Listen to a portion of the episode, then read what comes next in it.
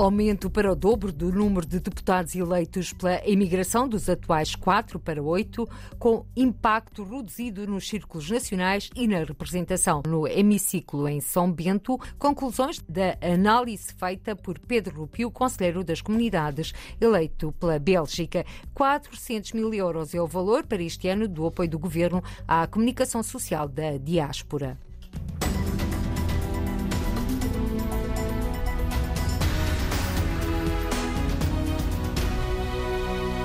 O aumento do número de deputados eleitos pela imigração de 4 para 8 teria um impacto geral pouco significativo nos círculos eleitorais nacionais. Esta é a conclusão da análise feita por Pedro Rupio, conselheiro das comunidades eleito pela Bélgica, que já presidiu ao Conselho Regional da Europa do Conselho das Comunidades Portuguesas.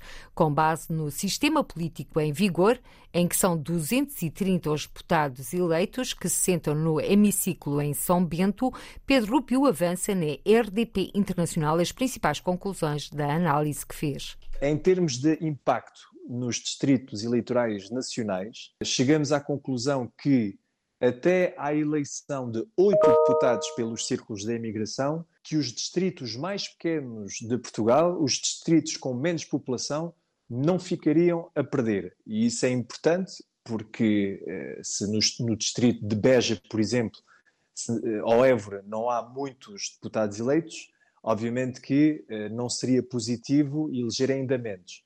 E, portanto, está aqui com análise feita sob base do, da participação eleitoral e dos números de recenseados de 2019 e 2022 que não haveria impacto nos oito distritos eleitorais com menos população de Portugal. Portanto, isso é já um elemento e um elemento positivo. O segundo elemento é o, o impacto que isso poderia trazer em termos de resultados eleitorais. E também, com a mesma lógica, com oito deputados eleitos pelos círculos da imigração, não haveria, se a gente verificar os resultados eleitorais de 2019, não haveria qualquer mudança nos resultados eleitorais. Todos os partidos teriam exatamente o mesmo número de deputados, eh, mesmo com oito deputados eleitos pelos círculos da imigração e 222 eleitos em Portugal. Quanto aos reflexos nos mandatos dos partidos do aumento para oito dos deputados eleitos pela imigração, com base nos dados dos licenciados, há diferença, explica Pedro Rupiu. Um cenário em que teríamos, hipoteticamente, quatro deputados eleitos na Europa, quatro deputados eleitos fora da Europa. E porquê esta lógica? Porque hoje é, é o que temos. Temos dois, eh, uma igualdade entre Europa e fora da Europa, dois eleitos em cada círculo eleitoral e depois fiz outra simulação, tendo mais em consideração aquela que é a realidade de hoje em termos de, eh, de recenseados e em termos de votantes, que é uma maioria que vota mais e que, que está mais recenseada na Europa, e portanto aqui a simulação foi de cinco deputados eleitos pela Europa e três por uh, fora da Europa. E portanto, para 2022 as, simula as simulações indicam que o Partido Chega perderia um mandato em qualquer um dos dois cenários, 4-4 ou 5-3. O Partido Socialista ficaria a ganhar mandatos, com o cenário de 4-4 ganharia dois mandatos, com o cenário de 5-3 ganharia apenas um mandato.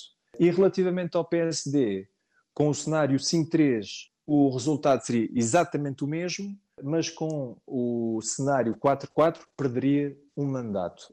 Ou seja, uma diferença mínima no impacto dos resultados eleitorais dos diferentes partidos. E sei que isto pode parecer muito abstrato, portanto, posso desde já fazer um apelo para irem diretamente no meu site pedrorupio.pt ver a análise com calma, que será muito mais fácil de compreender estes números todos aqui agora apresentados. Declarações à RDP Internacional de Pedro Rupio, Conselheiro das Comunidades eleito pela Bélgica e as consequências político-partidárias e nos círculos nacionais do aumento do número de deputados eleitos pela imigração dos atuais 4 para 8. O impacto, conclui Pedro Rupio, pouco significativo. A comunicação social das comunidades portuguesas vai passar a ser apoiada pelo governo de Lisboa. Para este ano estão destinados 400 mil euros, revelou o secretário de Estado das Comunidades, Paulo Cafofo. O contacto que as pessoas têm uh, dentro da sua comunidade ou com outras comunidades, acaba por ser por estes órgãos de comunicação. Temos desde imprensa escrita, eh, rádios, canais de YouTube e eh, nós temos já na fase de processo legislativo, portanto, ou seja, falta só ser agendado eh, no Conselho de Ministros uma lei de apoio aos órgãos de comunicação social da diáspora. Temos já um orçamento para este ano de 400 mil euros para apoiar precisamente este tipo de, de órgãos que, não sendo públicos, são privados, fazem um serviço público de enorme importância eh, de coesão da comunidade entre ela, mas também de ligação ao nosso país.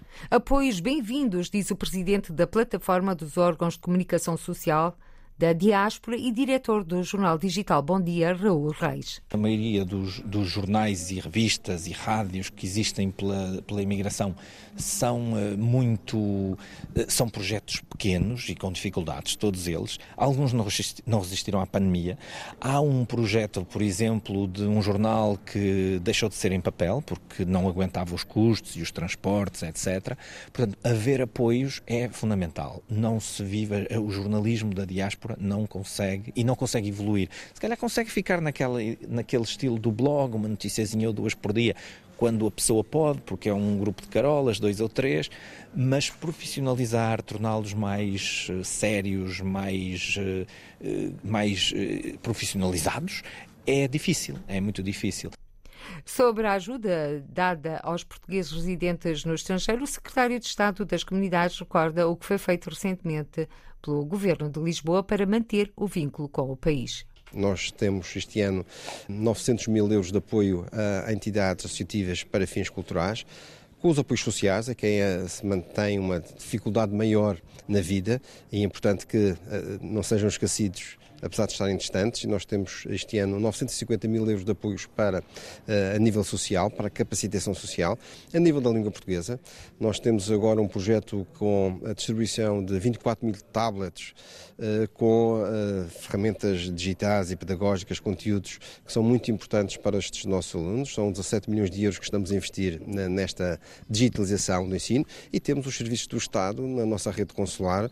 Temos também agora o consulado virtual, que precisamente o dia 10 de junho entrou em funcionamento com esta possibilidade das pessoas eh, não terem se deslocar ao consulado e poderem, através de casa, de um telemóvel, poder resolver o seu problema. Declarações na quinta conferência Portugal Positivo Funchal, que de quinta a sábado decorreu na Universidade da Madeira. Foi a quarta edição da iniciativa Portugal Positivo do jornal digital Bom Dia, a primeira realizada em território nacional.